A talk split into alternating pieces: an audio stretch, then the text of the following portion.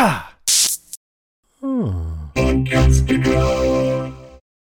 Can I be honest with you about something? What, I got a boogie in my stash? No, I'm kidding. Sorry, go ahead. I was quite offended by what you said about my profession.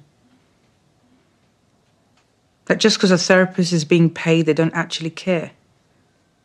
Let me ask you something. Would you coach for free? Yeah, I would. But do you? No, ma'am. And yet you care about your players, right? Yes, ma'am. Then why would you assume it's not the same for me? I don't assume that all coaches are macho dickheads. That's a good point. Consider me dunked on. and look, I'm I'm really sorry about that. You know, getting all worked up and saying stuff like that, then storming out of here. It happens. Self care can be scary. Fight or flight is a natural response. You just happen to do both. Impressive range, really. Yeah. Watch your back, Glenn Close. so you think I'm scared, huh? Yes, I do. Maybe I don't want to learn the truth. Ted, the truth will set you free. But first, it'll piss you off. Well, then maybe your new nickname should be the truth. Well, I can't be your mentor without occasionally being your tormentor. Ooh, I like that. I knew you would. Let's get started, shall we? Yes, ma'am.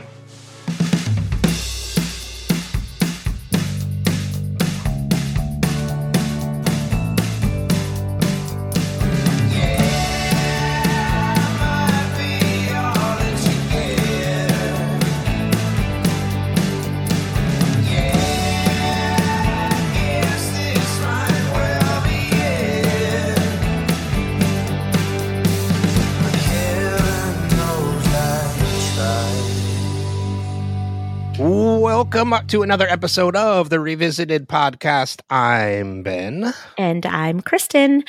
This week we are covering Ted Lasso Season 2, Episode 7, Headspace. Because you're a head case. you know what's funny is I I've for like the past since we start dove, dove into like season two, I've been watching a couple episodes ahead every week. Like I I'll, I'll- can't do it. I stopped. So Yeah.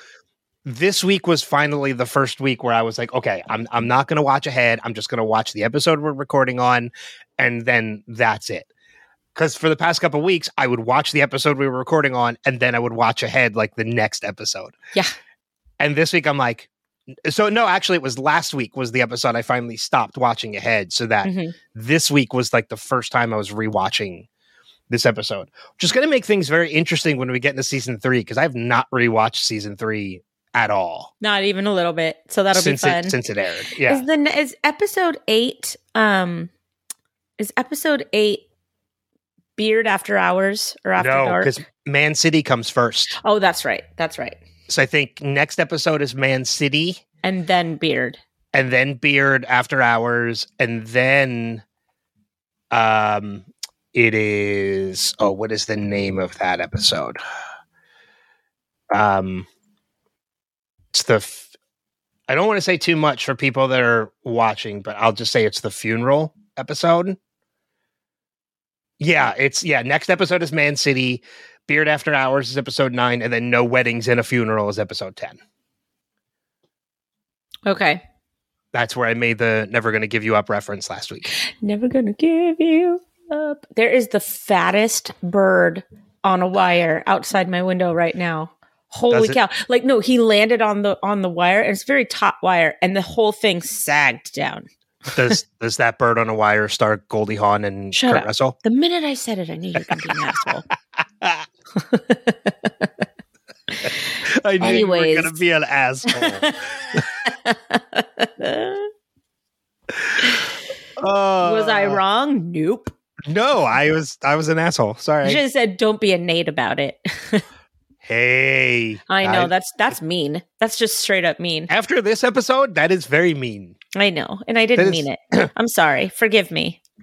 Uh, so last week Forgive me. uh, you're forgiven. Thank you. So last week we did we we spent a lot of time together last week. Oh Because gosh. We recorded Ted Lasso and then we recorded Wilhelm's best our favorites of 2023 episode, which clocked in at three hours and four minutes.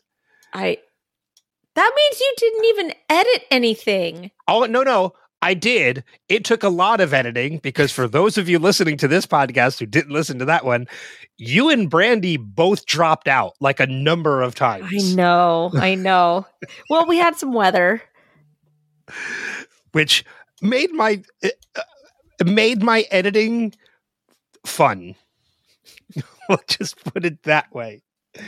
Um, and then I had to do the post credit, which is where all the feedback comes in. That was about twenty minutes. So our thank you, portion, Thank you for not let, having us do it. I really appreciate that. Because by the end of that recording, I was like, I gotta go. yeah. Like, I, I have to go. I cannot be here anymore. but even the recording with me, you, and Brandy was like two hours and forty minutes. But it was a it was a lot of fun. It was so fun. It was, was a- so fun. I enjoy Brandy so much. I knew you two would get along. That's one of the reasons I was glad you two were on that one with me. Now, did you edit Ballads of Songbirds and Snakes No. before or after you watched the movie? I it's in the it's it's still in the podcast. Um, I did not listen to it as I was editing it, So, so Ow. I still have no idea what you and Brandy were even talking about during that portion. word swap, I'll tell you. Yeah. So for for people listening, when we did the because I know there are a couple revisited listeners who actually listened to that episode because they messaged me and uh, told me, but um, Kristin and Brandy had both.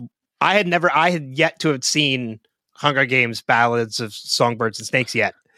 Even though it was assigned to me by Kristin for Movie Swap, which we're going to be recording after we record this, uh, and they wanted to talk about it, so there was lit- so bad. there was legitimately a point in the recording where even though I'm the host, I took my headphones off and let you two talk for like five or six minutes. It was awesome.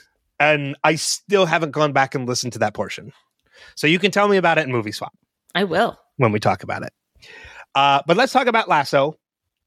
Uh, for those of you that are on your first watch, as per usual, uh, we may not have a spoiler section this episode. I don't know. Uh, I don't know if there's a lot we have to bring up, but just in case we do, make sure you check the show notes and you'll know where to the portion of this episode to skip if you don't want any spoilers. But let's dive in. Episode seven, Headspace of the second season. Um, where do you want to start? well, gosh, so many different places.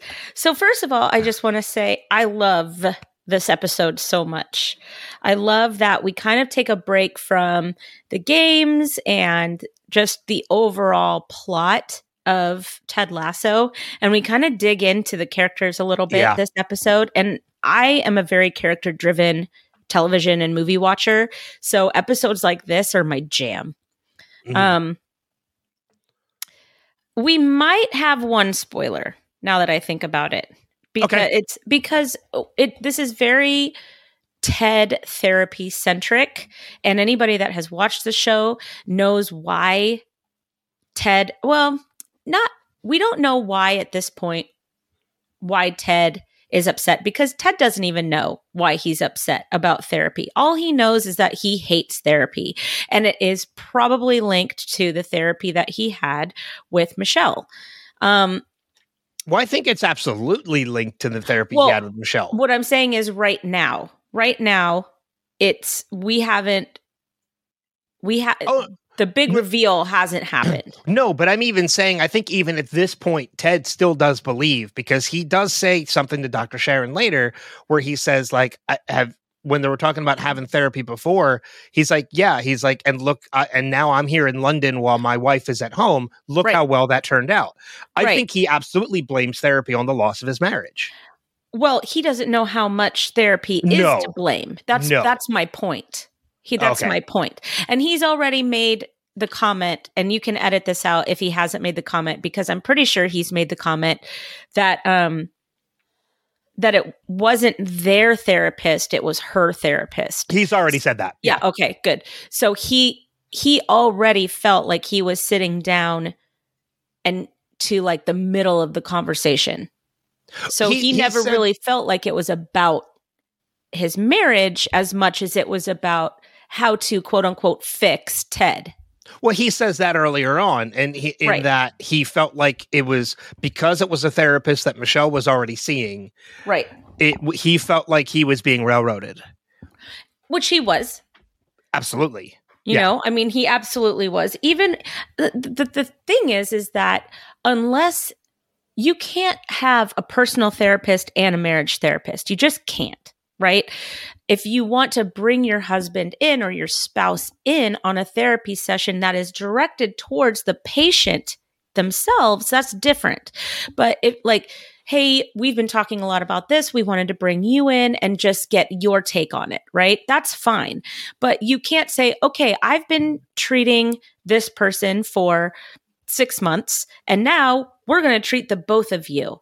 That doesn't work unless you've also been treating the other person for the Yeah, equal because amount of time. Because as much as they're not supposed to, at that point the You're therapist going is in already. with a bias. yeah, exactly. That was exactly the word I was going for. One You've already hundred percent. you've already developed a bias.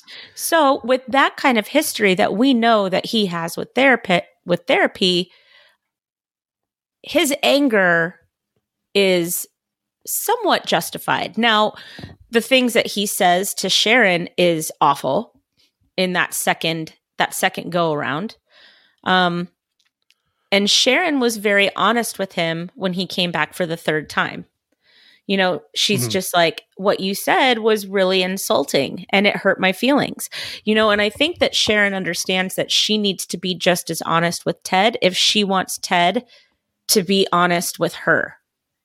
Yeah. Um, And, and she going- she drops her professionalism with him in in the session. Have you noticed that? in the third session, yeah. Yeah, I think that she finally has it figured out that she needs to she needs to share a little to get anything back from him.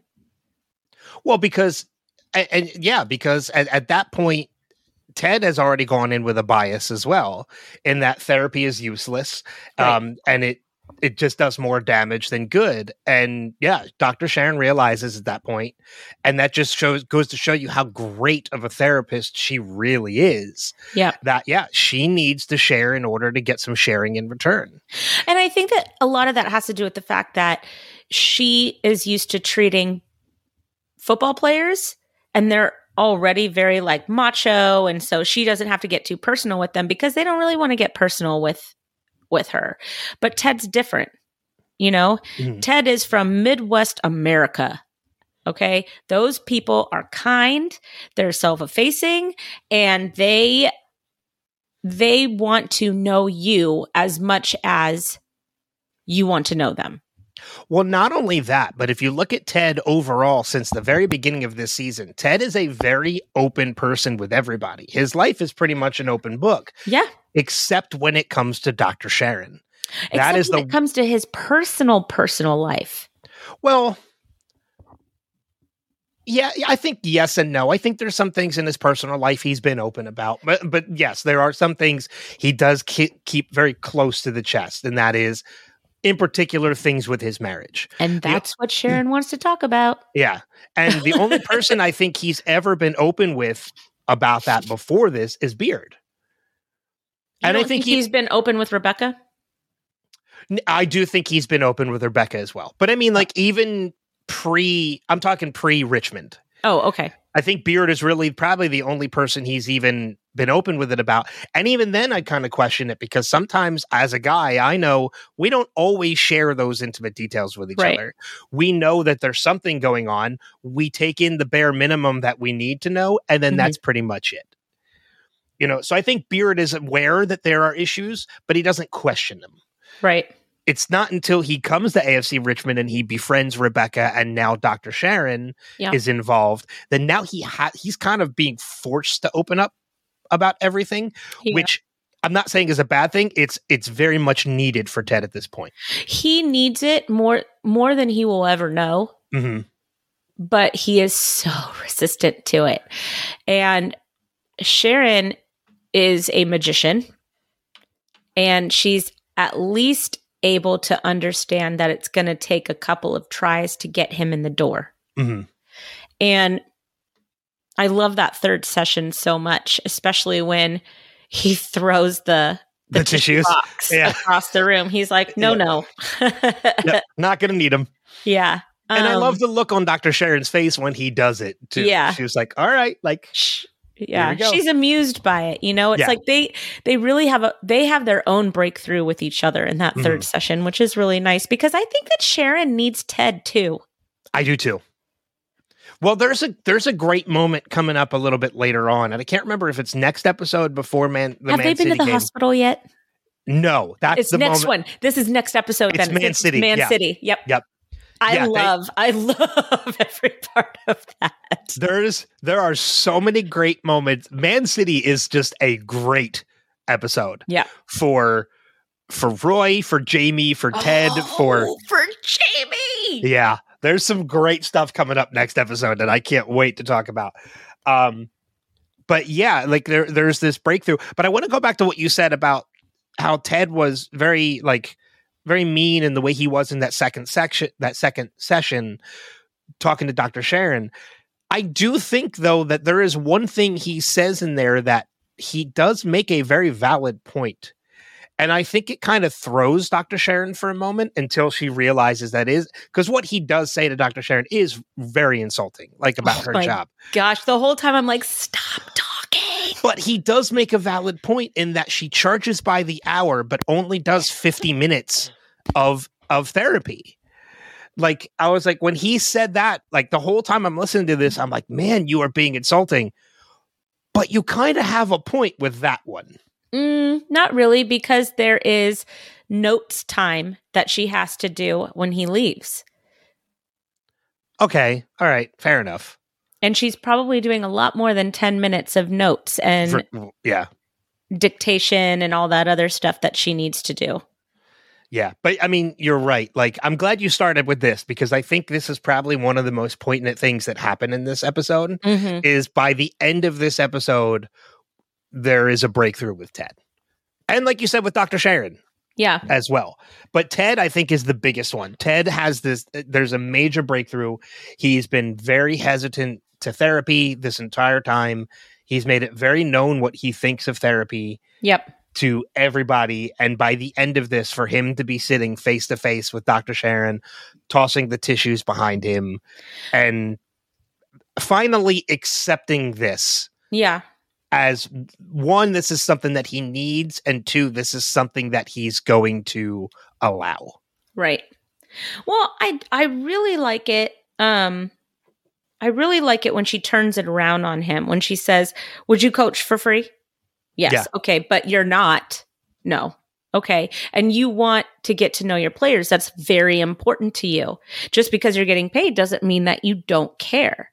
Right? You still care about your players even though you're getting paid. So the way that she turned that around and she made that point, I thought was really good because if you could turn it around on Ted, Ted listens to that. Mhm. It, it, it's interesting that he he's like, you know what, you're right, and he's so good at admitting that he's wrong, which I think is wonder. It's a really good trait for him. But Sharon says my favorite quote of the entire um, episode was, "I can't be your mentor without occasionally being your tormentor," and that just struck a chord with me because I feel that way with teaching a lot too. You know, Yeah. Be- because you get all those resistant kids that don't want your help, that don't think they need your help, but when they finally give in and they and they accept what you're trying to do for them, they let you in. You Mm. know, and and I imagine that it's the same when your profession is a therapist Yeah. psychologist, psychiatrist. I don't know what she is. I don't know if she can prescribe medicine, whatever. But um Is that the difference between a psychologist and a therapist? A psychiatrist and a Psychiatrist psychologist. and yeah. a psychologist. I think a psychiatrist can um prescribe medicine. And I'm pro- if if you're a psychologist or a psychiatrist and I'm wrong, like please let me know. because I've always been confused with the difference as well. And if if it's the ability to the, the ability to prescribe medication makes a lot of sense. in Right. that. Yeah, and that Um, being the difference. And then at the end of Ted's little, you know, breakthrough and he's on the right path with Sharon and he's having a beer and, and some dinner, who arrives? Who shows up after a couple of episodes of not seeing him? Our Trent boy, Crimm. our friend, Trent Crimm from The Independent. Yep. And, he reminds him that, you know, not everybody believes that you had food poisoning, bruh. So I'm glad you brought this up because there was something in the back of my mind that I was like, I feel like there's something I want to talk about in spoilers, but I can't remember what it was. You just reminded me. I know what it is, too. there is stuff Yep. we need to talk about with Trent Crimm I know in- what it is. in the spoiler section. So we are, so there will be a spoiler. It won't be a long spoiler section, uh-uh. but there will be a little bit of spoilers discussion a little bit later on. Because Yeah. you're right, I was so excited because I forgot until until I saw him this episode. I forgot we haven't seen Trent since the beginning of the season. Yeah. It, it's been easily four, five, six episodes since we've seen Trent. So I'm I and I And got I ha- him so much. I got excited when I saw Trent I love him so much. because he is Trent Crimm is such a great character, and th- I'm not spoiling anything by saying he is a huge character in season three. he is such a big character. See, I just love him so. Uh, can we just get to season three, please? I love season three so much. Trent Crimm becomes like it's it's it's it's like when you're watching a show and you see like this secondary character and then all of a sudden you see that they get bumped from secondary to main character in the credits. Trent Crimm becomes a main character in It's kind of like Andy Dwyer with uh, Yeah. Parks and Rec. Yeah. Where yeah, and Andy becomes one of the main characters in Parks and Rec later on later I think season 2 and beyond. Cuz season Yeah. 1 I think he was just He a- was a guest star. I don't even think he was supposed to continue. No, I think he Mm-mm. was supposed to like once Anne and Chris broke up or once Anne and Andy broke up, he was supposed to be done. And No. then they brought April him and back in, Andy forever. Yeah, for sure. Anyways, um, But yeah, Trent Crimm in season 3 is just it's so good. I can't yeah, wait. but yeah, like you you mentioned like that second session, going back to that second session with Yes. Ted and Dr. Sharon, you know, I made that thing where I thought it was kind of a valid point, and then you kind of showed me how how it really isn't. But also like the main the main insult of that whole discussion, and you kind of touched on it a little bit in what Dr. Sharon says to Ted in the third session is basically you think I don't care about my patients. This is nothing mm. more than just a job for me to just come in, talk, listen to people, and then collect a paycheck. Yeah. You're absolutely right. That is insulting for anybody. Yeah. You know, to think that somebody doesn't care about the job that they do, to look at it, and that goes for any profession. Yes, there are people out there that do a job just to get a paycheck and don't really care right. about their job. But you don't go through that amount of training to become a therapist to not care. Right. Hundred percent. I, I, I think that's. Well, I was going to say something that was very spoilery, but I'm not going to. Um, about another therapist, uh, but I won't bring that up.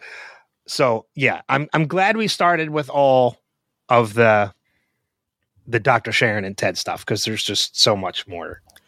There's just so much stuff mm. that comes, and the awkwardness in that first session of you can see like Ted is making an attempt to try and be a part of it. Like he's trying to figure out where to sit how to lie down on the couch. He and then it's so it's not uncomfortable. until yes. But and then like it's not until dr sharon asks the first question she says like how do you feel about all this and the moment that question comes up he's like nope i don't want to do this and he Yeah. walks out of the office so angry too. He's so angry those first two sessions. because well because like the how do you feel it's that word it's that verb it's the feel part the moment he feels that it becomes real Yeah. it's Yeah. no longer just such something he's like toying with the moment he's asked that question this is real now i don't want to deal with it and i'm leaving I don't want to do it. A hundred percent. Hundred percent. and he walks out Yep. so Yeah, he does. He does walk out. He walks out twice. And uh and you see how it affects him when he coaches you see how it affects him just kind of walking through life like and that's the same for like any any kind of therapy i mean unfortunately when when you need therapy it's going to get worse before it gets better Yeah, it just because is you're because you're bringing up things. It's kind of like when you how do I put it? Like if you have like a an, an old bottle, like if you have like some some kind of a bottle of wine and there's sediment at the Yeah. bottom of it, like you need to shake that bottle up Mhm. for that sediment to mix back in, and it looks horrible until you start to drink the wine yeah or whatever it is that has sediment at the bottom. Like it could be like a, a juice or something that has it at Right. the bottom. You get the reference of the i do the reference I'm trying to make. The analogy yeah I'm trying. don't do it with champagne No.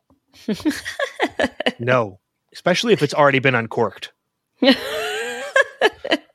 Because then that cork will just pop right back out. It don't, doesn't matter.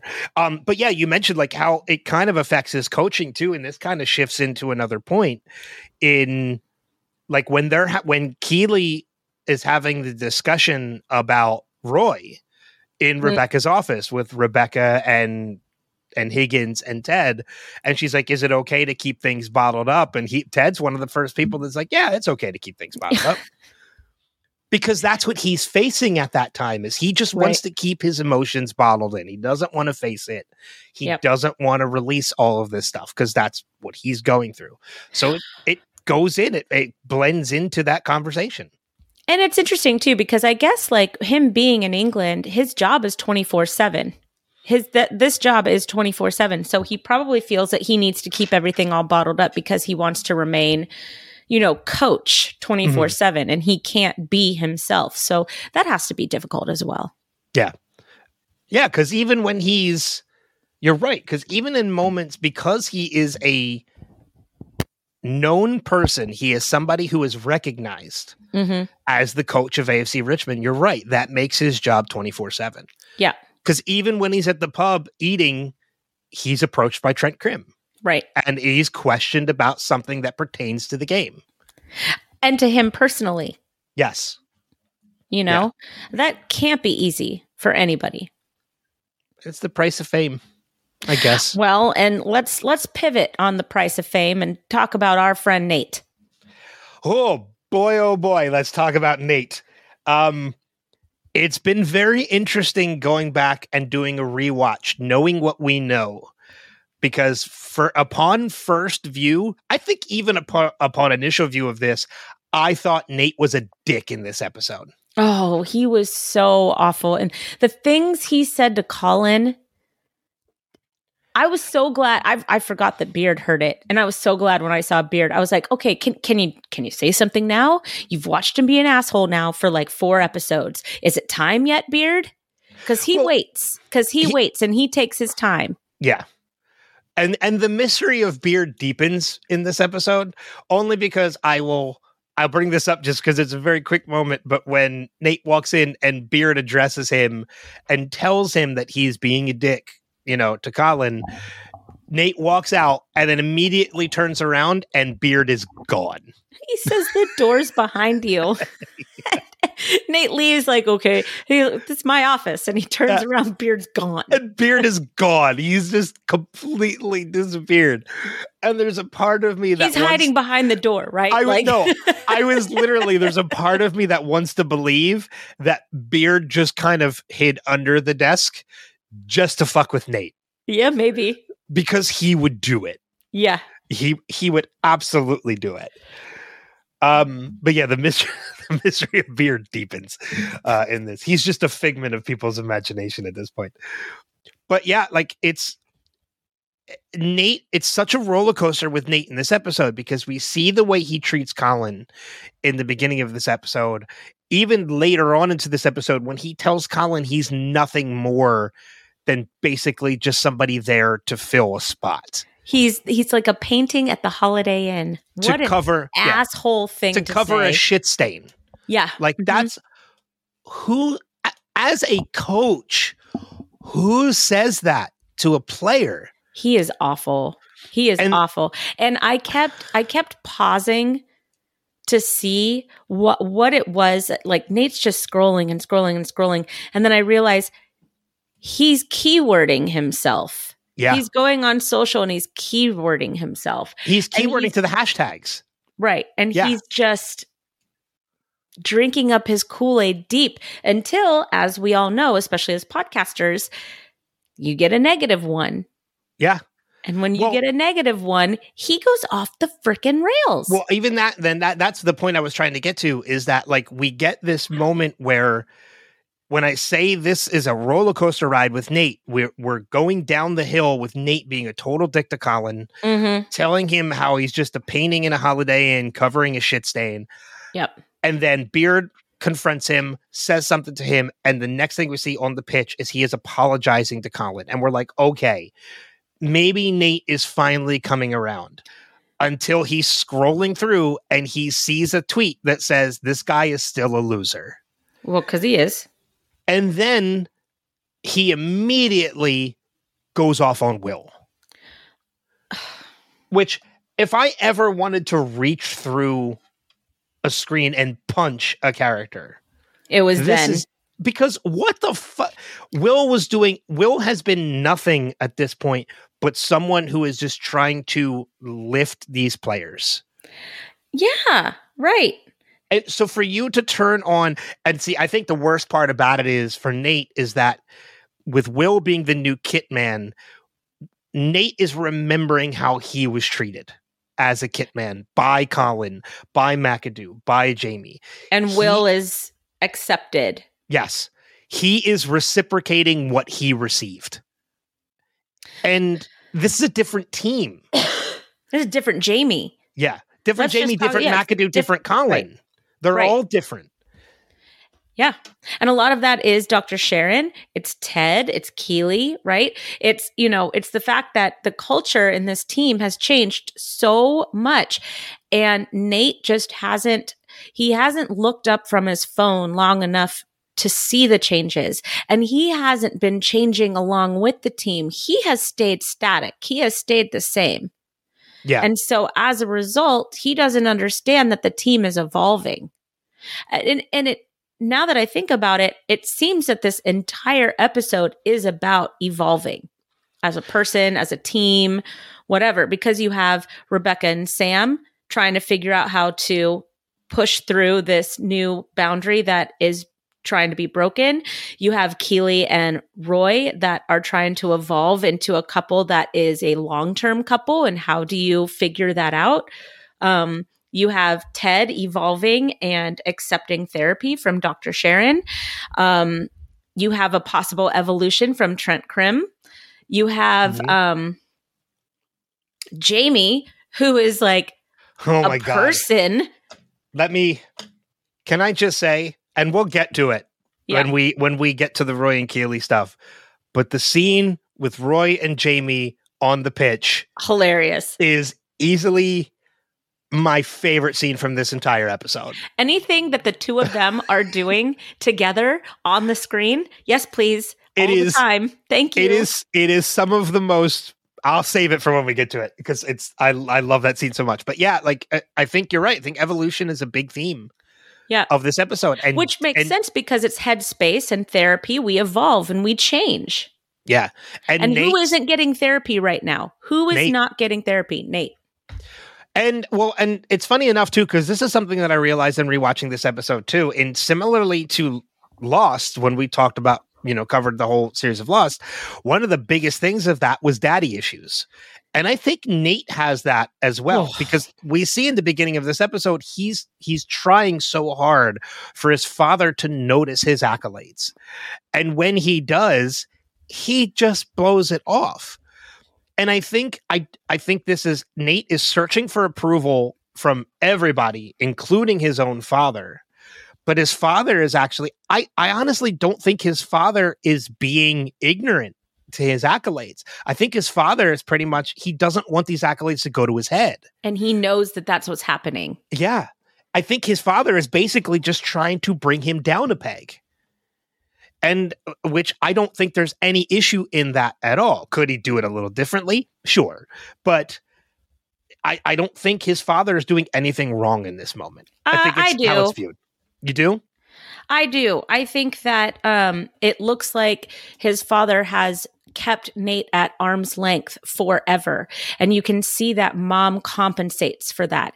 Here you go, my baby boy, my darling boy. Here's these, you know, blah, blah, blah, kisses, flowers for mom, you know, and dad is standoffish. And I think that a lot of men try to get approval or validation from their father. I mean, we see that with Jamie and his own father. Yeah. We see that and, and we learn about Ted and his father, right? it's so- another show with daddy issues. It really is. Well, and men, and I'm so glad that they bring it to light in different ways, especially in in in this show, because it is really important for fathers to understand their role in their sons' lives. It, you know, fathers are so important to their children, so important to their children. It it a relationship with a daughter strengthens that daughter into a very strong, independent woman who understands that she doesn't need another man to make her feel good. She gets that strength from her father.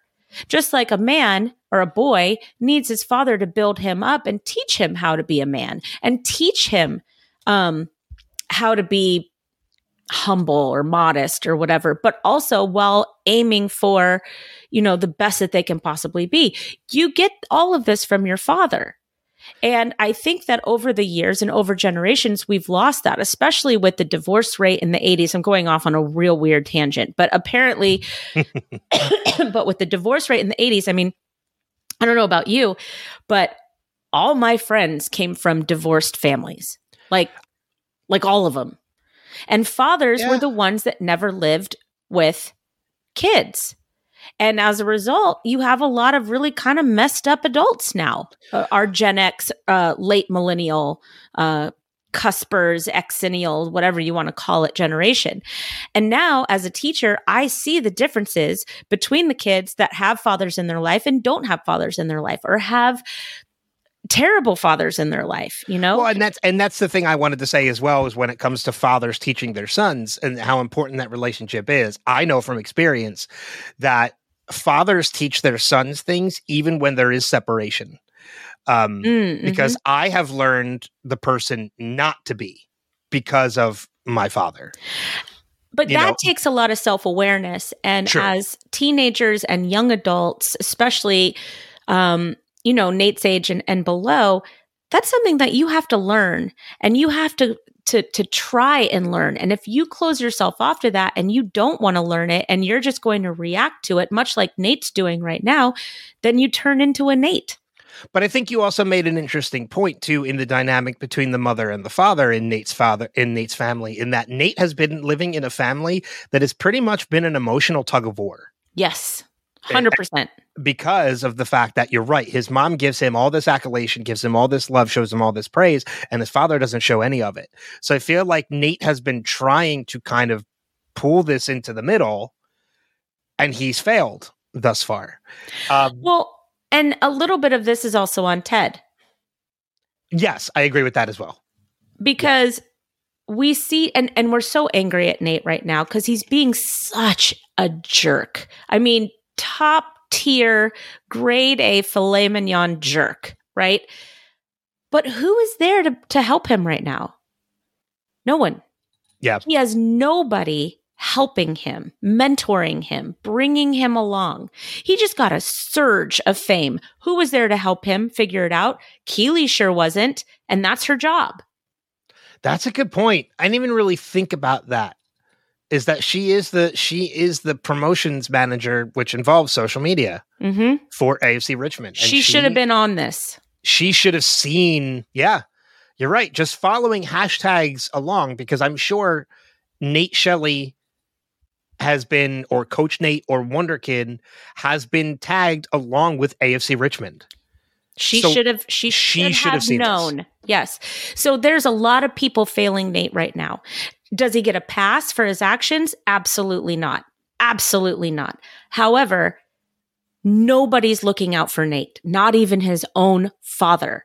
yeah Well, I mean, even and that's you know what that's a good point too. Is that you know when you look at things from Nate's point of view, like yes, he's getting the accolation and the love from his mom, but even his mother is calling it the wrong thing. She calls him boy wonder, Mm, mhm. and he kind of takes offense to that a little bit in in correcting her. Like he says, no, like it's it's Wonder Kid or Wonderkind, which is what I'm pretty sure I said. No, you didn't. For one, and and and Jan knows it. Yeah. exactly. But you know, like he you're right. I like even then I think he's even kind of he's not accepting it from he's getting it from one place and he's not accepting it because it's the one place he's always gotten it from. He wants it mm-hmm. from new people. He wants it from Ted. He wants it from his dad. Yep, he wants it from Ted and his dad. That's it. Yeah. And they're the two places he's not getting it. Like, because remember when Beard talked to him about the way that Nate spoke to Colin, Nate had one question for Beard Did you tell Ted? That's it.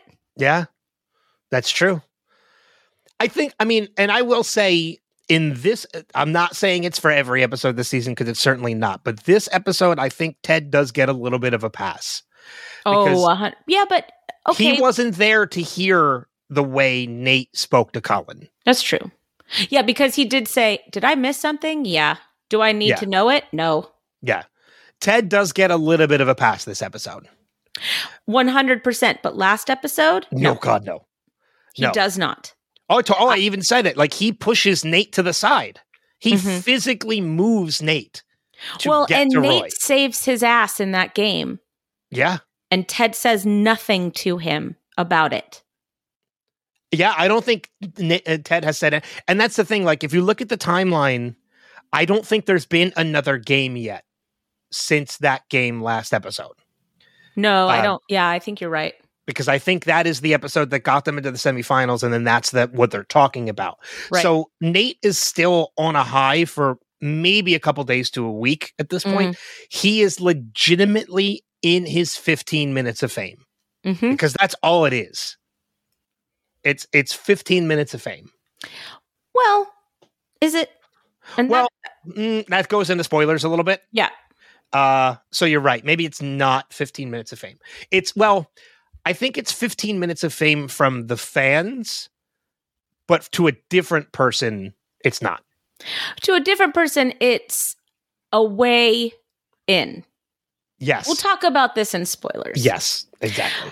However, going back to Nate, listen, we- I I realize I've spent like the last 10 minutes sticking up for Nate, but I don't want it I don't want it to be uh confused with the fact that I hate Nate. I hate his actions. I hate everything he's doing right now.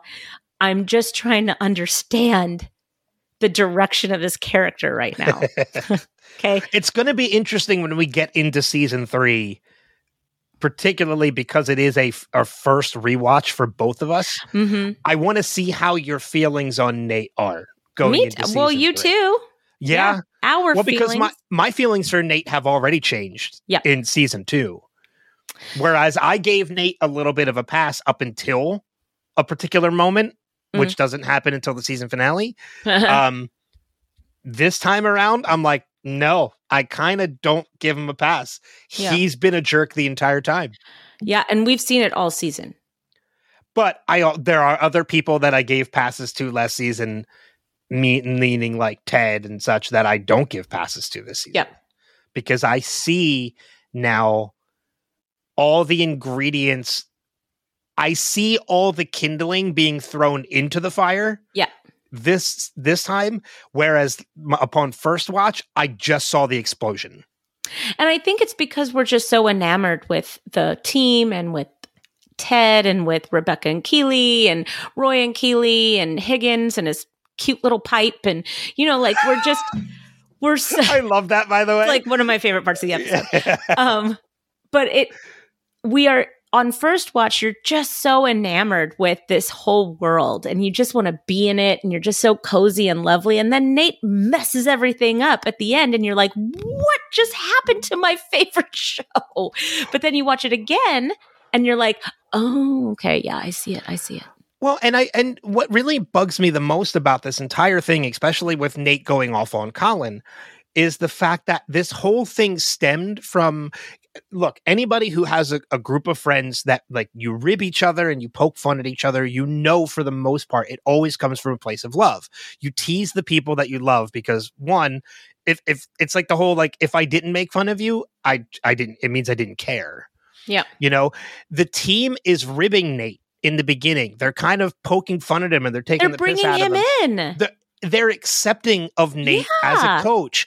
They're making fun of him, and you know they're doing it because they really like Nate now. yes And Nate takes it as in these guys are just putting me down. because of season one Yeah. Yeah, he's kind of reliving a little bit of trauma. And but you know, it that's not the place this is coming from this time. This is coming from genuine love and affection that this team has for Nate. And Nate is just not he- seeing it that way. i don't think that he has accepted that jamie's different too maybe Everybody else has. Oh my He's the gosh, Jamie is the best. He's the best in this episode. I just love him so much. When he walks into the boot room, that's the best. and Roy walks in, he's like, "Are you talking about me?" And Jamie's like, "Yeah." well, that's it, that's the best part. Like, are, so are we finished with like a lot of the Nate stuff? I am. point? Are you? Yeah, I think I am too. Um, so we can kind of shift into the Roy and Keeley parts of this episode because this is, I think, where a lot of the levity comes into it, while still giving these characters a little bit of the evolution Yeah. that you mentioned. And you're right, like. Every time Roy has walked in on groups of people talking about him, it's always a bit of a mix in the response. Yeah. And that is, are you talking about me? Half of them are yes, and the other half are no. Not in the boot room. In the boot room, they all said yes. and and uh, Roy's response has always been like, "All right, fair enough." Like, and then because he knows people talk about him when he's not in the room, he's not. He's a stupid. very famous person. yeah. He's not stupid. Yeah. and but I like it when he walks in and, Higgins and Rebecca start jazz they scatting. just and then everybody leaves, and Higgins is like two, two, three, three, four. four. and even Rebecca just go right back to jazz. scatting. Yeah, it's awesome. I just love it. But I mean, I also like the fact too that Roy is very he he's very aware of the relationship that Keeley and Rebecca have. So, and he's very honoring of that. Like he knows they're to share with each other things. So when he walks in and the conversation suddenly stops, he's not ignorant of the fact that yes, they're probably talking about him. Mm. And he's not going to be like, "Oh, what are you guys talking about?" Like no, he's actually genuinely respecting that relationship that they two they have as friends. Right. So he's not getting involved. He's like, "All right, I'm going to let you have your gossip and I'm going to turn around and I'm going to walk out of the room." right. And that makes Roy such a great character. He's so wonderful. He's so wonderful. But he, I just love it when uh, I, I- I want to go to the boot scene because I just love the boot room scene so much. And Ted walks in and Keeley's there. And she's like, "No, the cigarette's just to mask the sh- the boot smell." And then Rebecca comes in and she's like, "We've decided smoking doesn't count in this room." Keeley's like, and she's like, "Well, I've been found out." Like fully admits it. I love the fact that they've been discarding them in shoes. "Oh, it's so gross." Not in shoe in one particular pair of shoes. I know. I wonder whose they are. I, I don't know. I really tried figuring that out. Oh, I don't. Oh God, that would be good if it was. But that's like that becomes a running joke in this season too. Mhm. Actually, through season two and three, is Will in the boot room Yeah. because he always kind of ends up in the boot room when something is happening in the boot room. It's just so funny because it's the boot room is kind of Will's domain. That's his like, office. that's his office. His Yeah. smelly, his smelly boot office, and everybody just uses it to like hide, smoke cigarettes, gossip, make out. Like, and he just walks in. He's like, guys, come on. I'm the kit man. I don't know what to do with my hands anymore. Like, what do I do? But they all seem surprised anytime they're in there and either Will walks in or it's discovered that Will was already in there. It's like, no, like he's so this, quiet. this is his room. You're using his space to have your conversation. Every time, like I said, it becomes a running joke season two into season three. Yeah. It's like there are times where like there are conversations happening, and then all of a sudden Will just chimes in. It's like, where did you come Have from? You've been here the whole time? it's like Miss Doubtfire the whole time. Uh, yes. So, but yeah, I uh, the boot room scene is great. Um, but you know, the whole thing about this is that Keeley is getting kind of she's feeling overburdened because Yeah. now that Roy and Keeley work together, they go to the office together. It feels like she is spending every moment of her day from work to home with Roy, and I get that. Hmm. I totally get that. Like, you need space sometimes to be alone. And Uh, I come home from work every day and I close the door to my bedroom for a half hour, and nobody better come in there. Nobody. it's it's your decompress time. yes. So I I get that, but I love that like I it I kind of see it from both sides that I love seeing how affectionate Roy is being. Like he just Mm. loves being around Keeley. This is something new to him. He's never Intimacy. he's never been this intimate with a person before. Yeah. And he's he's living it up, but at the same time he he's learning about it as well. don't don't come into the room when she's watching her show and talk about your stupid book. That okay, first off, the Da Vinci Code is not a stupid book. No, it's awesome. I love it's it. a it's a it's a great book. And I was like seeing Roy reading it, I'm like, I kind of want to break the Da Vinci Code back out. I love it that he goes. another read. and he brings up such a good point where he talks about how short the chapters are that it just makes you want to keep reading. And I'm like, yeah, God, I feel you on that, Roy. Because that is so true about, about that book. yeah, But like, yeah, like I love, but I also love the fact that like he is actually like he's doing what Keeley tells him. hmm Like Keeley says, like, you know, like if if you have to go in the other room and read your book so that I can get work done. And he does. He doesn't fight her on it. Nope. It's just these are two people that are learning about this. Cause I there's a part of me that wants to believe I don't think Keeley's ever had a relationship this intimate either. No, she's only dated young, dumb football players. Yeah. I mean, she's said that. So they're both they're both in uncharted territory here. And Yeah. Roy really steps up at the end Well, because of Jamie. because of Jamie. I, I was just gonna say, let's talk about that moment. So Because- cute. That is some of the best nonverbal acting I have seen in this show. When when when it comes down to them on the pitch, and you know, Roy for the first time yells whistle.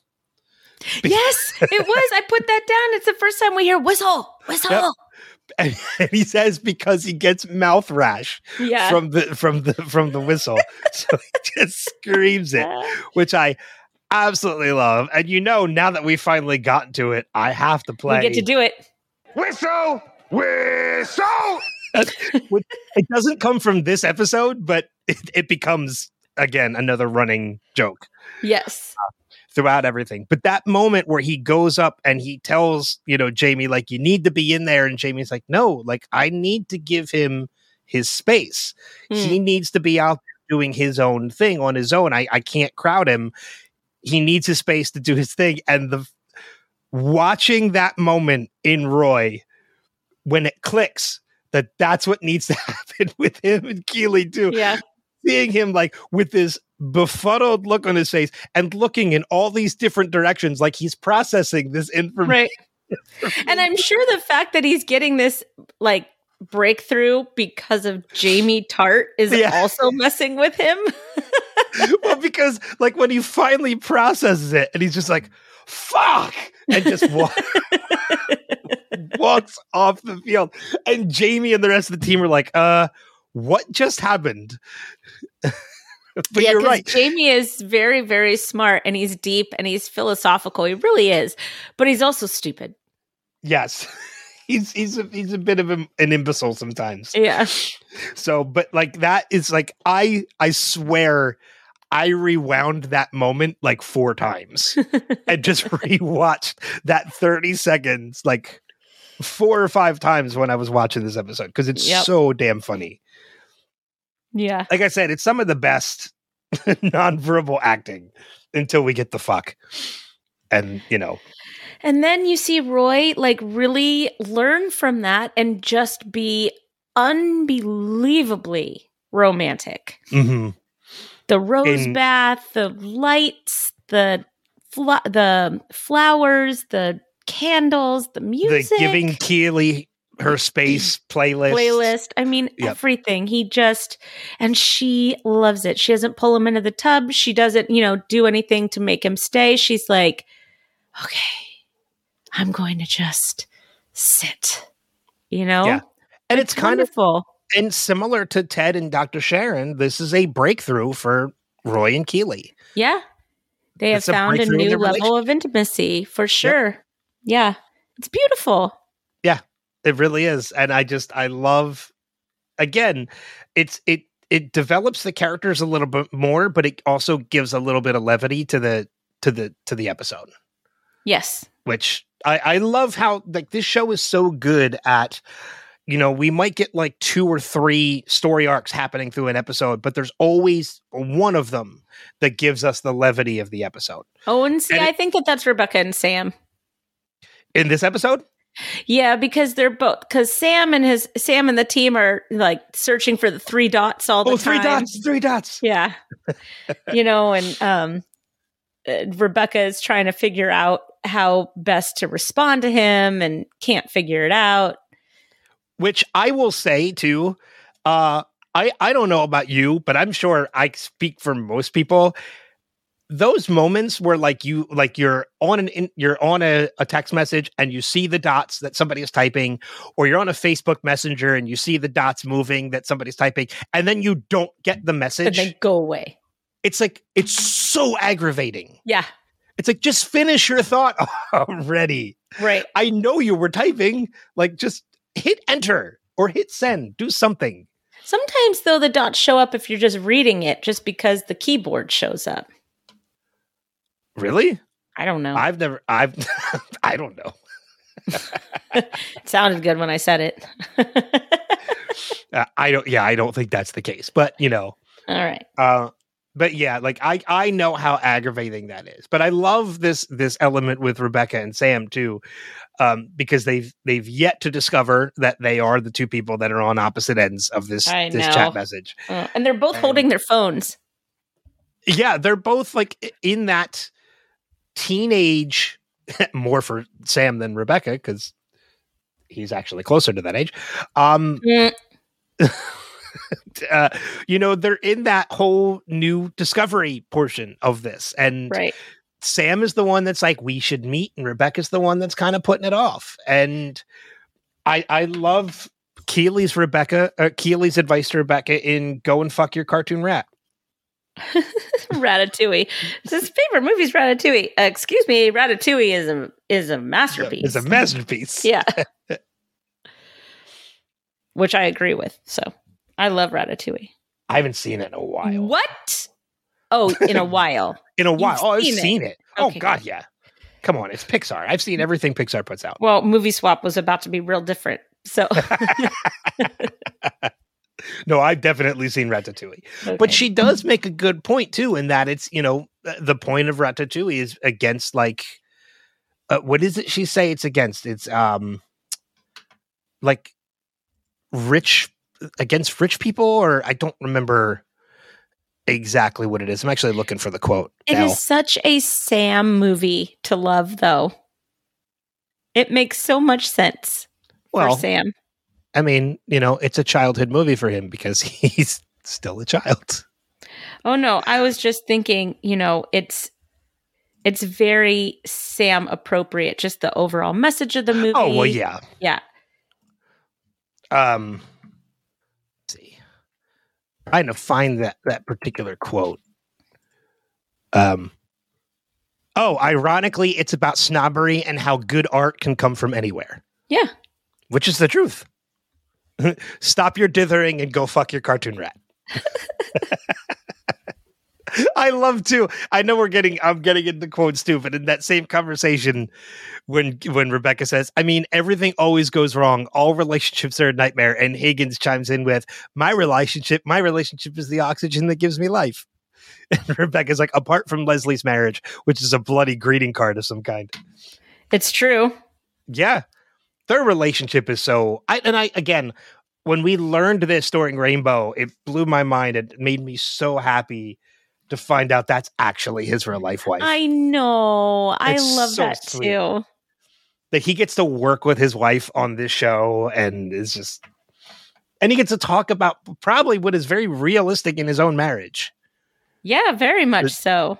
which i i love um i'm looking through Oh, I'm done. Yeah, I'm ready. yeah i don't really think i have a lot else i don't even really have a lot of quotes i have like one or two um, Yeah, but there neither. are there are a couple things we didn't want to talk about in spoilers so at this point if this is your first watch and you want to avoid the spoilers check the show notes to find out when we're going to come back in um, but now that we've said that um, i want to talk about the trent Crimm stuff because that's the first stuff that i know we thought about He was on a date. Was he Yeah. i didn't pick up on that that's not that's not even what i was going into Oh, I was. he was on a date he was on a date. Yeah. Hmm. Didn't even pick up on that. Yep. Now I'm going to have to go Because back. he was and- married with a child the last time we saw him, and now he's on a date. And very subtle. Very subtle. Do we see the date at all? Yeah. Like in the background? Yeah. It's a dude. Yeah. Well, Yeah. we we that is. I mean, yeah, we know that Tr- Trent is homosexual. So Yeah, but he wasn't at the beginning of the show. He comes out in between this time. is that okay? Is that the case? I'm pretty sure, yeah, because he talks about it with Colin in season three. Okay. Yeah, it's been a while since I remember. I don't remember a lot of that. I remember that conversation happening, but I don't remember a lot of the details of that conversation.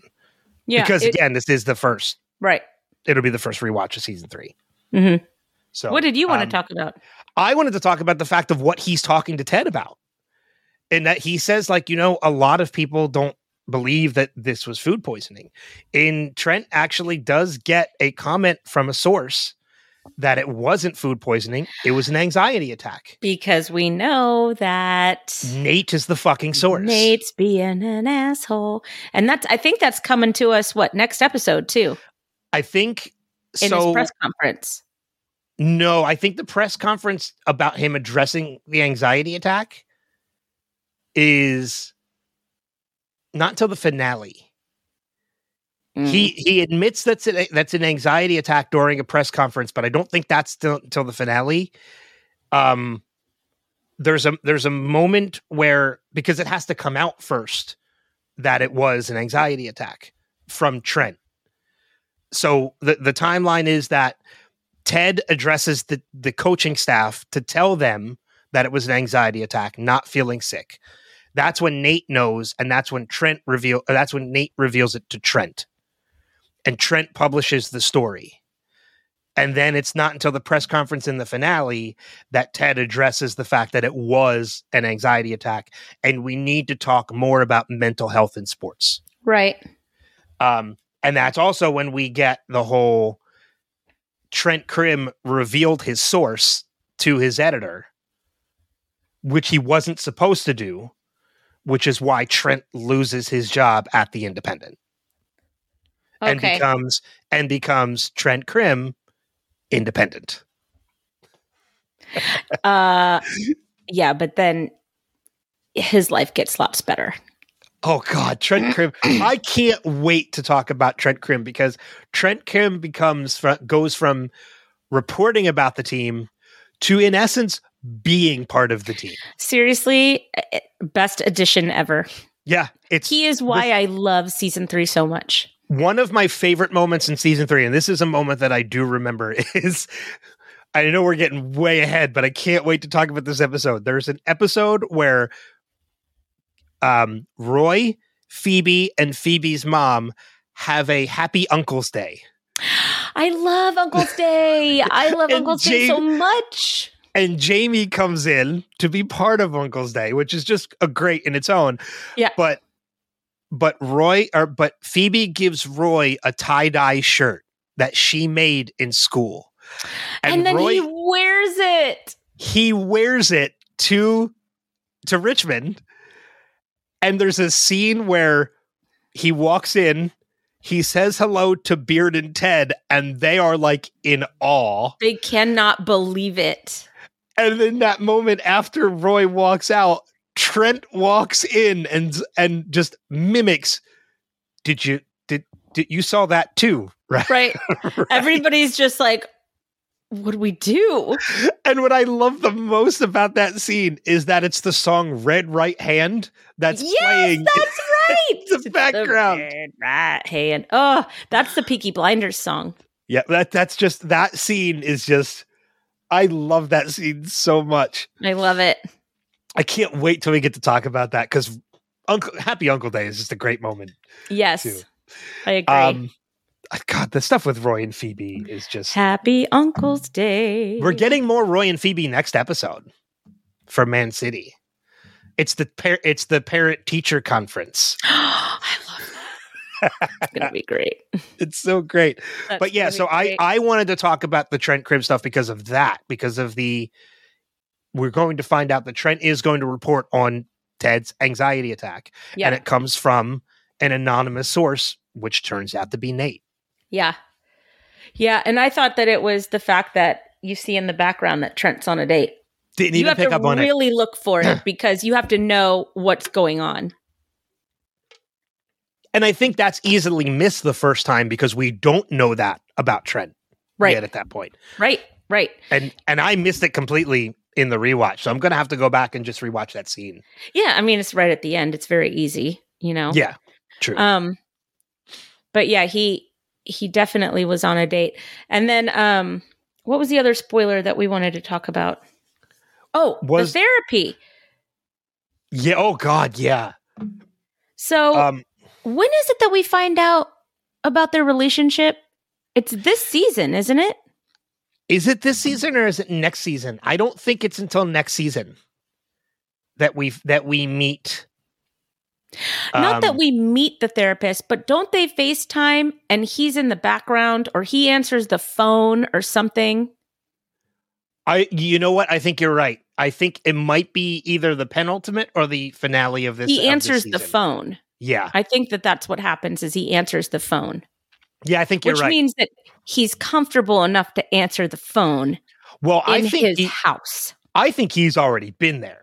Well, I told you he was there. I think he was there for Christmas. I do too. Yeah. Yeah. I the more I think about it, the more I agree with that. I don't remember what my what my stance was on that then. You just hadn't thought about it. Yeah, uh, yeah. But now the more I think about it, I think you're right. Yeah. I think he was there, She was too nervous during that phone call. and she wouldn't let anything but the wall behind her be seen. She didn't, yeah, she didn't even like move the camera. And then when he moved the camera towards her, when he turned the camera around, she was like legit nervous. And Yeah. she turned it right back around and got in front of the tree. So, but because Ted knew that this therapist that he went to for marriage counseling was so vehemently against Ted just as a husband, as an idea, you can completely see once you learn this information as a viewer about Ted and Michelle's marriage, you understand why Ted hates therapists so much. He he was railroaded. He Right. in, in he believed he was being railroaded, and he was absolutely right. Right. Well, and the first, I mean, the first time you watch this episode, you're like, holy cow, he is so mean to Sharon. But then you watch it again and you're like, Sharon, you don't understand. You're going to learn. Yeah. why he is being like All this. going to be revealed and you're going to feel real bad. you're gonna feel real bad. Um, yeah, there's just uh, there's so much uh, learning about this, like knowing what we know now about that whole situation with the therapist and everything. It's just it makes things so much clearer and Mhm. helps you understand more Yep. why you know he is where it is. And I, the the point I was I was getting to earlier that I jokingly said I I would you know I don't want to say it because I'm going to spoil anything. When I mentioned how Dr. Sharon like when you don't you don't go through that amount of schooling and pay that amount of money to go through that amount of schooling to become a therapist and not care. I was going to say unless you're that therapist where you just do it to meet women. Eh. Yeah. right. so gross. So gross and unethical. It's just like he Ted should have reported him. He should have lost his license. He uh, like there's just so much that I wish would have happened as a result of this inappropriate relationship that happened. Well, even so, like even going back to, and this goes into the the series finale, in that when they're at home, when Michelle and his son are at home watching the game, Mhm. the the big game that that Ted is they're all playing Right. for. It's the final game that Ted is coaching.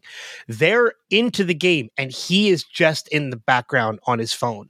And every time it cuts to them, he falls further and further, further. back into the background Right. to the point where he's sitting at the bar, like their home bar in the back, just Right. looking at his phone. He cares nothing about the game. Right. And it show it really shows kind of he's only interested in Michelle. Yeah. Probably not even interested in uh Henry. I don't think he is. I was just about to say the same thing. I don't even really think he's interested in Henry because why would you not take Henry along to Paris? Right. I mean, I, I mean, I understand like you you you want to do trips with you know your significant other, but you're going that far away. Yes, it's an opportunity for Ted to spend with his kid, to, to spend with Henry, but you know, as somebody who's coming into the lives of this child, you Mhm. want to spend you want this child to form a relationship as well. My head canon is still the same. It's never going to change. He took her to Paris to propose. She said no and their relationship changed after that. I agree with you on that. Yeah. I 100% agree with you on that. I don't need I don't need it to be validated. I don't need it to be confirmed. That's my head canon. That's what happened. well, because I, I, I believe when Ted returns home, that relationship is over. Over. I don't But think that Ted and- relationship that relationship was over when they got back from Paris. It was Yeah. just Michelle doesn't leave relationships. We learned that because she didn't leave Ted until she, you know, felt that she was going to be with someone else. Yeah, I don't think Michelle and Ted are back together, but Michelle and the doctor are done. That that relationship is This over. is where we, We- disagree. we too. disagree on this. I know, but, but, that's okay. le- well, we'll see how we feel when we get to it because maybe my opinion will change. Yeah, I have one more spoiler that I wanted to Okay. talk about, and that was Nate and his parents. I'm trying to see if I can find it because I thought that I wrote it down. Well, I do. I do. Oh, right know- here. Okay. So we we talked a lot about Nate trying to get his father to notice him and how his father's not noticing him when really we find out in season 3 his father has been proud of him the whole time. He just Mm-hmm. hasn't known how to do it. And all he wants is for Nate to be happy. Yeah. And he just goes about it the entirely wrong way. I was going to say the same thing that there is a major breakthrough scene with Nate and his father in season 3. And it really is a it's a great scene because it really is a discovery of Nate at the same time like it's it's Nate discovering himself. Yeah. Because at that point he's left Rupert's team. He's living at home. He does have Jade um you know he is in the relationship with Jade which is something new to him but we see that moment where he finds his violin and rediscovers his love of playing the violin, And which his is father something. comes in to listen, right? yeah, Yeah. and then we get that whole speech that you just mentioned about like his father's always been proud. Yeah. he just wants him to be happy. Right. And You know? then um and then the other thing I wanted to talk about with Nate was that um Nate has his 15 minutes of fame like you were talking about. He's getting his 15 minutes of fame. However, there's somebody, Rupert, that's watching all of this and Mhm. Rupert sees an opportunity. Yeah. He sees an opportunity to destroy the club that he wanted back so desperately. Well, because yeah, you're right. He's watching and he sees this is a moment to use Nate's vulnerability against Rebecca. and he does it gangbusters. Yeah. Uh, he really does. I mean, this he he proves that he is a mustache twirling supervillain. Yeah. That's pretty accurate. And I love I I love the fact that um you know Anthony Anthony Stewart Head is a great actor. I love Anthony Stewart Head. I mean, I've loved Yeah. him since like Buffy the Vampire Slayer and Repo the Genetic Opera. Like he is a fantastic actor. And I love the fact that if you watch interviews with him once the show ended, he just loved being a part of even though it was the villain, he just loved being a part of this show. I would too. Yeah. Even if I got to be the coach that was fired wearing short shorts, I'd be like, I was on Lasso. Heck yeah, I was. I would I uh, make me the Ussie kid. Yeah, I'll be the I- Ussie kid. I don't even care. I don't even Yeah. care. I'll be the teacher. Can I get an Ussie? Miss Bowen. I love Yeah. Miss Bowen. Can I be Jeremy, Baz, or Paul, please? I think they had the best role. They just got to sit there and just be dumb and cheering, It's, it's fun watching them develop too. especially in the third season. yeah.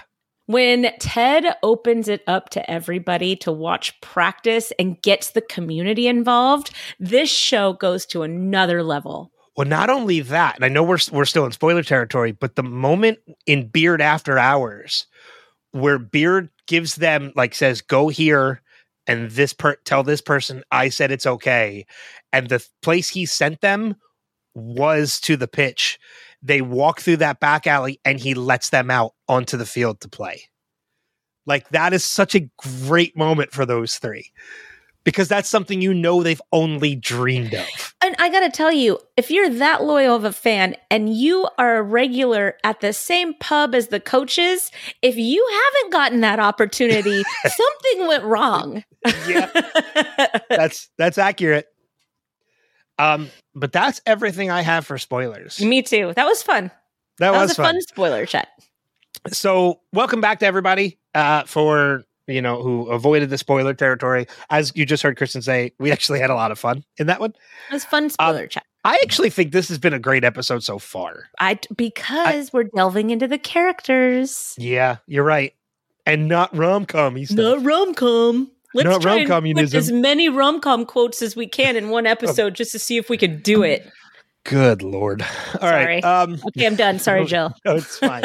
I said sorry, Jill. I heard Not you. I don't apologize to you. no, I heard you.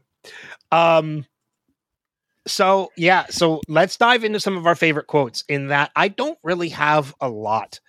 I, you know, I mentioned the one, you know, go fuck your cartoon rat. The only other one I think I like, I wrote down that was Darn tootin', mentioning- Vladimir Putin. That's the same one.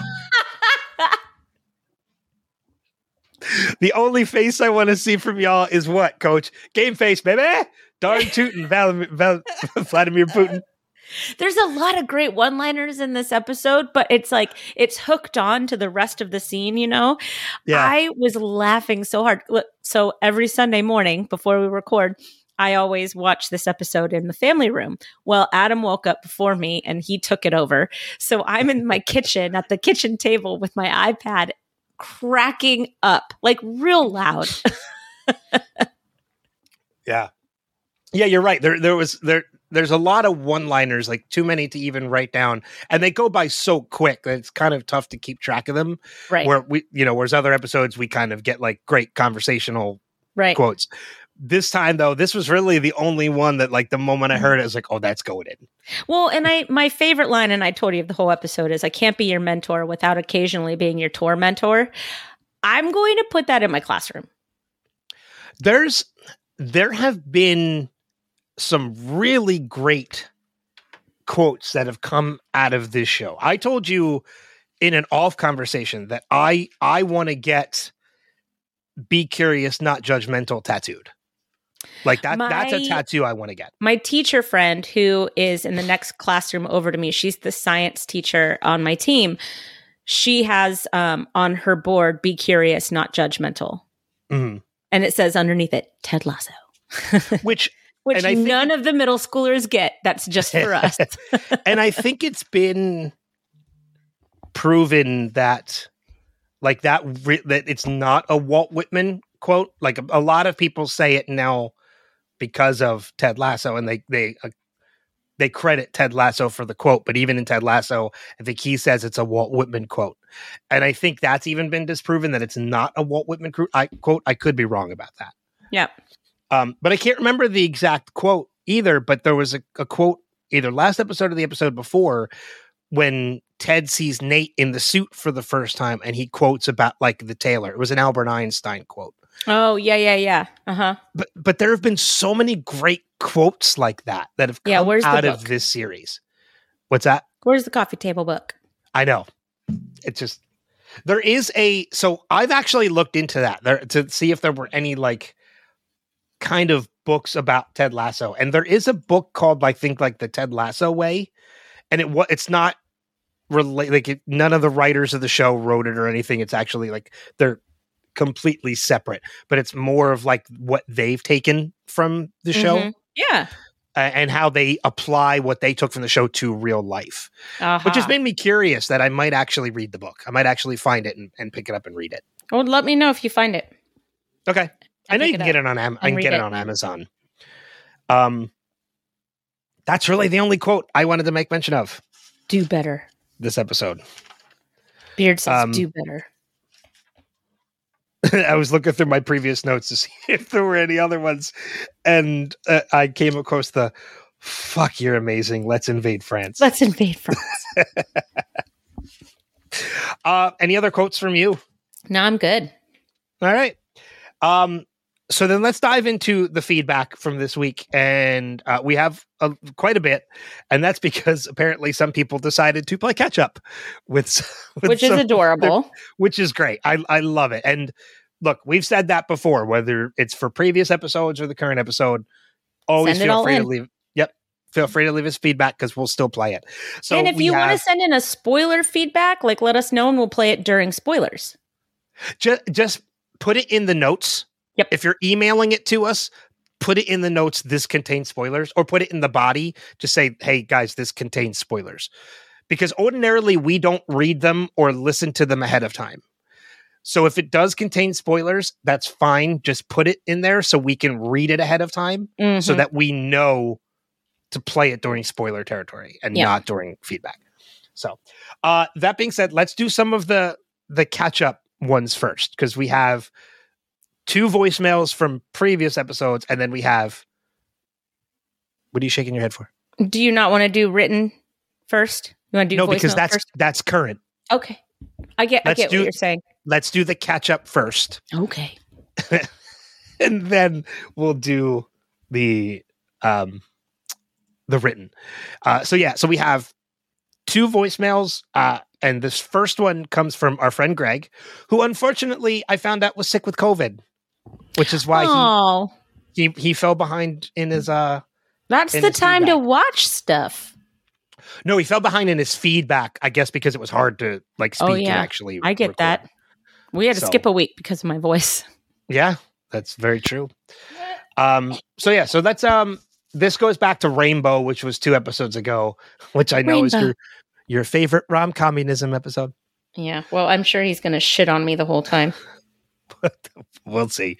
Uh, I haven't listened to it, so we'll find out. Uh, but let's play that now. Good morning.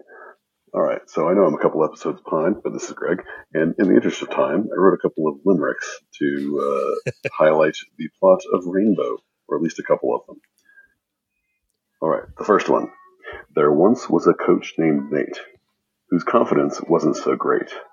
Ted's misstep was a laugh, undermining his staff. He finished next to Roy with such hate. Hmm. Now on to Roy. There once was a pundit quite fab, who loved his doner kebab. Reba growled in glee, then unfucked his knee, then stood proudly like old Ahab. Unfucked his And then knee. finally, rom-coms are, you know, sometimes good, sometimes bad, and this kind of reflects that. Rom-coms can have quite a problem. Some are repetitive and ho-hum, but every once in a while they can make you cry or smile. and maybe pull you out of your doldrum. All right, uh, I just want to call out a couple of callbacks and running jokes. Uh, obviously, the we get the end of the British owl joke, whom. Um, and then uh, Nate sits down and grabs Keeley's sharing pillow and holds on to it as he goes to talk about a big thing. Um, and then the constant and forever gifs versus gifs. uh, anyway, all right. Uh, I will see if I can get into the next one, into the signal, uh, and then maybe even the next one that's actually this week. All right, bye. Unfucked his knee. That was my favorite part of the limerick. Yeah. I forgot about the grabbing the the comfort pillow. No, yeah. And Nate- I that was and- a good good callback. And Nate seemed to do it quite naturally. Like he wasn't told to do it, he just did it. Well, you know, Nate is somebody that needs to hide behind pillows. This is true. Uh, but our next voicemail comes from our friend Steve, who uh, he he last week we recorded on Saturday because Sunday was your husband's birthday, so we recorded a day earlier. Yep. And I did put it in the social media post that we were collecting until Saturday, and Steve missed it. He thought it was Sunday because that's when we usually record. So he was a day behind. But I told him go ahead and record it and send it to us anyway. So he did. So this is Steve's voicemail for last week's episode, The Signal. Hello, Ben and Kristin. This is Steve, and this is going to be for uh, Ted Lasso season two, The Signal. Oh, Jamie made the pass to Danny. Nice. Rebecca's mom and her boyfriend, or whatever this guy Luca is. I was born in 1970. I loved HR Pufnstuf. Ted helping Higgins through the window. Oh, no, is he not going to come through the window? It's this emergency meeting of the Diamond Dogs, and Roy refuses the invitation just saw the credit come up on the screen that Brett Goldstein wrote this episode. Jamie doesn't know what Philistines is. Rebecca's mom here at the table with uh, Keeley, Ted, and, and Rebecca telling her story of how she left her husband. She left the toilet without washing her hands. Ew. okay, now I got the sound drop from uh, the Bake Off. Uh, strange indeed does the poor little cake, soggy bottom. Jamie agreeing to everything, and Roy figured it out. You're ugly with bad hair. Oh, Roy said a single, not the single, but it counts in my book. Mic drop. Never read th- phone texts on the TV screen when they flash them up. They just go too fast, and I'm not. Uh, I don't want to pause it. I guess Ted did say the signal, so another mic drop. Effing brick is going to score from there. oh, this is the one where we see the anxiety attack on Ed, on Ted, Ed. Oh, that's right. This is the Wonderkin thing, Wonder Kid. Yeah, from Nate. I remember this. Oliver Twist is Jane's kink. Again, I never can read these texts, but I'm sure this is this is where we find out that Obisanya is the one that she's bantering with, right? Yeah. Oh yes, and Ted in in uh, Sharon's off, Doctor Sharon's office, and he wants to make an appointment. Good for him. He doesn't even conclude them now. He's Yeah, I know. like, All right, He's like, done. okay, bye. See ya. We're good. but, he did remind me, poor little cake, soggy bottom. I love that. Uh, all right, now we're into uh, feedback for this episode, Headspace, and why don't we start with the Facebook feedback All that we got for this episode? I will start with. Whoops! Wait, hang on. I went to the. Ah! My phone is doing weird things. Okay, got it. All right, I will start with the email that apparently I couldn't find again. It's from Lindsay Schlicht. Hello, Lindsay. I love it that she is regularly on yeah, uh, on this podcast. It makes Me me, my heart so happy. um, this is my very first rewatch, and I gotta say, Nate is different on a rewatch. I think I was a little bit more forgiving of him when he first started becoming such a dick on first watch. But now that I know where it's going, everything he does drives me nuts. That's so true. This was his worst episode yet. The way he treated Colin and Will was absolutely foul.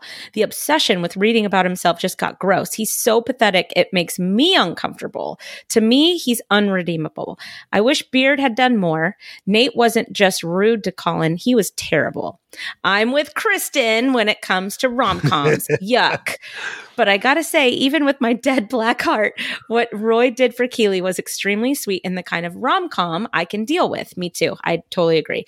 I absolutely love that it was Jamie who inadvertently helped Roy and Keeley. Yeah, if he had known, he wouldn't have said any of that. No. nope.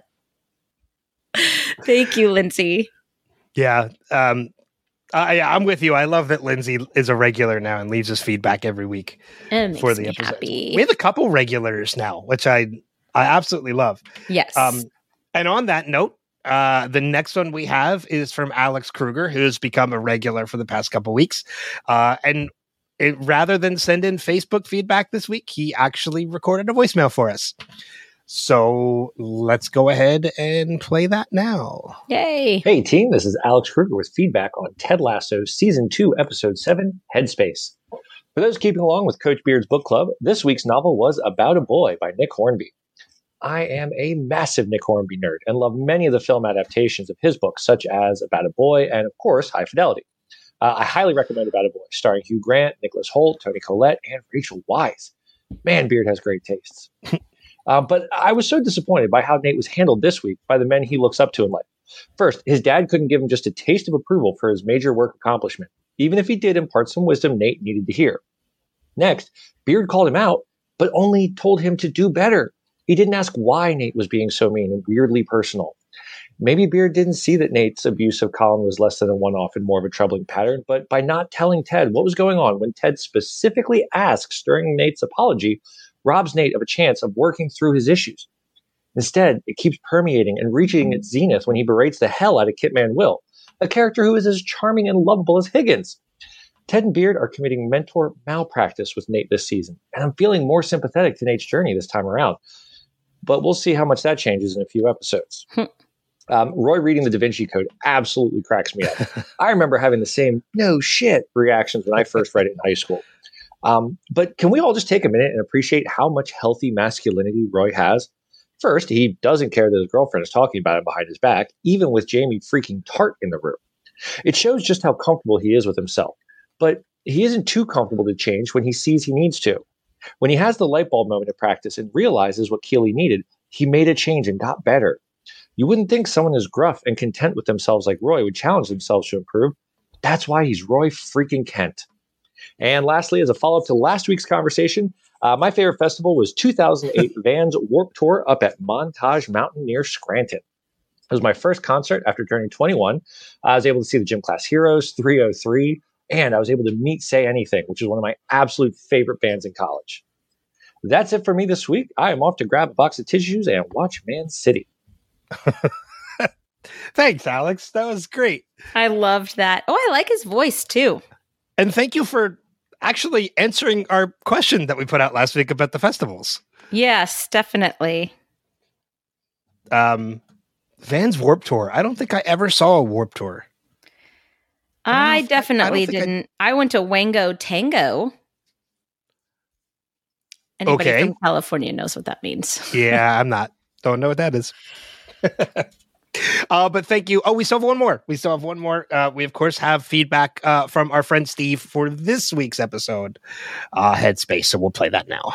Hello, Ben and Kristin. This is Steve, and this is going to be for uh, Headspace. His mom decorated a box for him, and he's just looking at it. I never got this whole thing. Isn't Wunderkind, isn't that Wonder Kid in German just like, I, I never understood this part of the story. Ted is so uncomfortable trying to get comfortable. I forgot that he just walks out. Man, the jerky boys were a national treasure. Higgins with the deep thought while Rebecca's trying to figure out how to answer Obisanya. There's just not enough scatting in TV today. Nate just called calling uh, like a painting at a Holiday Inn. They, do they have Holiday Inns in the UK? I'm not aware of this. Beard just watched this exchange between Nate and Colin, I think Beard's getting worried. Roy just walks in the room. You talking about me? Yes. I've never watched an episode of Sex in the City. Just saying. Oh, I Me don't think I ever picked up on the announcers, the pundits in that Nate is listening to are saying that he should be coaching his own team. I never uh, didn't remember that. And of course, now Beard's got to give him a talking to. Wow, Dr. Sharon opening up to Ted about uh, how she felt about what he said, but uh, it's interesting. Oh, I forgot about this moment. Nate apologizing to Colin and everybody giving him a big hug. And wow, I love Roy's whistle. Okay, is Jamie talking about football or is he talking about Roy and Keeley when he talks about somebody needs some space? Again, I don't understand. Isn't Wonder Kid the translation of Wunderkind? Or am I completely wrong? Now Nate's back to them thinking that they're making fun of him. Oh, what a sweet thing that Roy just did for Keeley with the bath and everything. Aw. Hey, I can never read what text. What was text was Nate just reading about while Will is whistling? Oh, and another Nate nastiness coming out right at the end. Talk to you later. Um, I will answer one question that he posed. Uh, yes, there are holiday inns in Europe. And I'll I'm- answer another question. Wunderkind means child prodigy, one who succeeds in a competitive or highly difficult field or profession at an early age. Yeah, I don't think it's like it means specifically. I mean, that is what a wonder kid is, but But I don't that's know if that's- Wunderkind definition Oh, I- in yeah, yeah. German. I just don't know if like Wonder Kid and Wunderkind are the same. I mean, obviously they are, but I don't know if they developed from the same thing. I don't know. There's a re- there's an entire Reddit post on it from two years ago called Wunderkind versus Wonder Kid in subreddit Ted Lasso. So if you'd like to read that, go ahead and read that. It has uh let's see. It has 108 comments.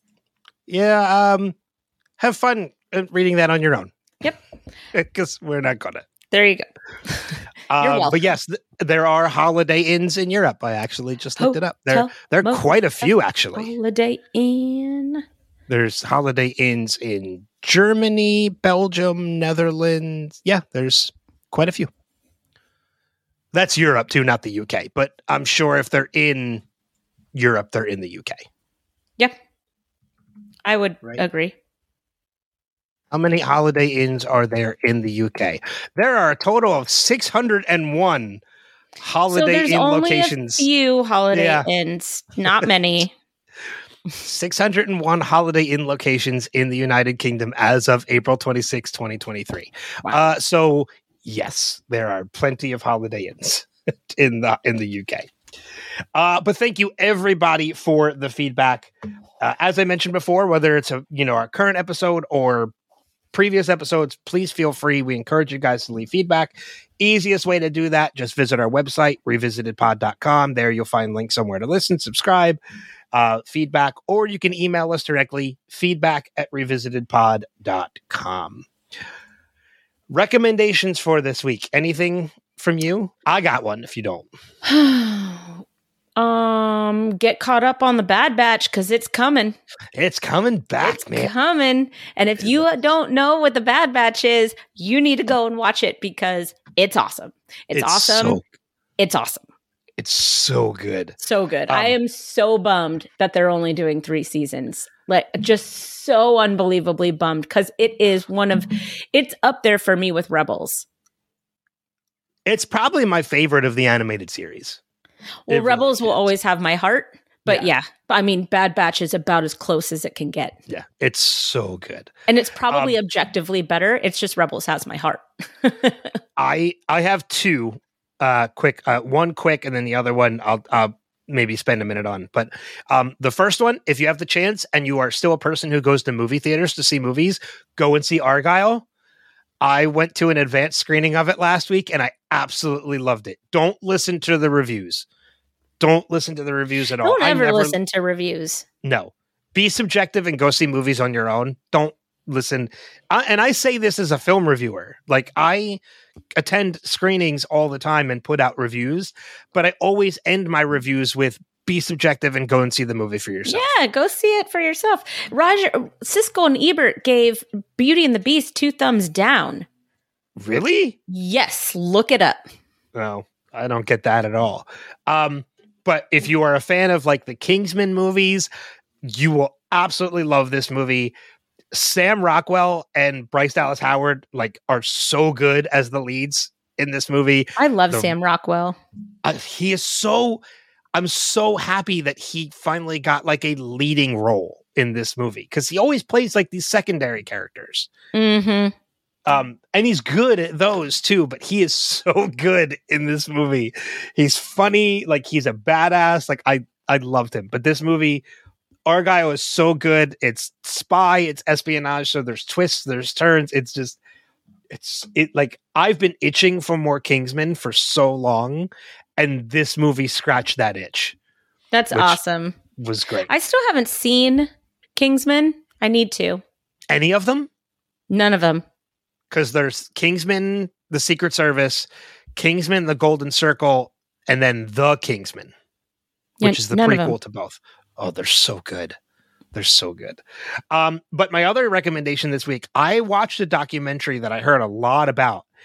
And then when I watched it, it is some of the craziest shit I have ever heard of. It's it's relatively new. There's a documentary on Netflix that just came out called American Nightmare, and it's about um, a kidnapping that happened in 2015 that everybody thought was a hoax. That people had thought it was like a real life Gone Girl, Oh. and and turned out to not be fake at all. oh, I hate that. And it was discovered like almost like weeks later that it was For real. not that that it was for real and like they were ready to press charges against the the the guy the boyfriend and the girlfriend who was kidnapped because they thought the police in California thought they faked the whole thing and then it turns out by happenstance that another city caught a guy and it tied completely into their story Oh my gosh. Can you imagine going through something like that and being told that you're faking it? yeah it is That is But- unrepairable, irreparable psychological damage. Oh, they sued the city for defamation. Um, and all the stuff I've told you is just scratching the surface of the story. It's a three part series. They're 45 minutes each. So a little over like two hours to watch. Um, well worth the time. Like I couldn't stop watching. I was like, oh, like this is the craziest shit I've heard. And it's done well in that the first episode is done from the boyfriend's perspective of the person who was there when his girlfriend got kidnapped. Mhm. The second episode is told from the girlfriend's perspective. So she tells her accounts of being kidnapped. And then the third episode is how everything comes together and they realize it wasn't a hoax. It's crazy. It's called American Nightmare. It's on Netflix. I've just written it down and I took a lot of notes while you were. So I'm excited. Um, any final notes from you? no, Go. mm-mm. thanks for listening. Yeah. So with that being said, next episode, Man City. Oh man, we're gonna have a lot to say I love that episode. about this episode. Uh, but as always, thank you for listening, subscribing, all that you guys do, being a part of this whole thing. But until next time, we'll see you guys out on the pitch. Take care. Bye. Namaste. Bye bye.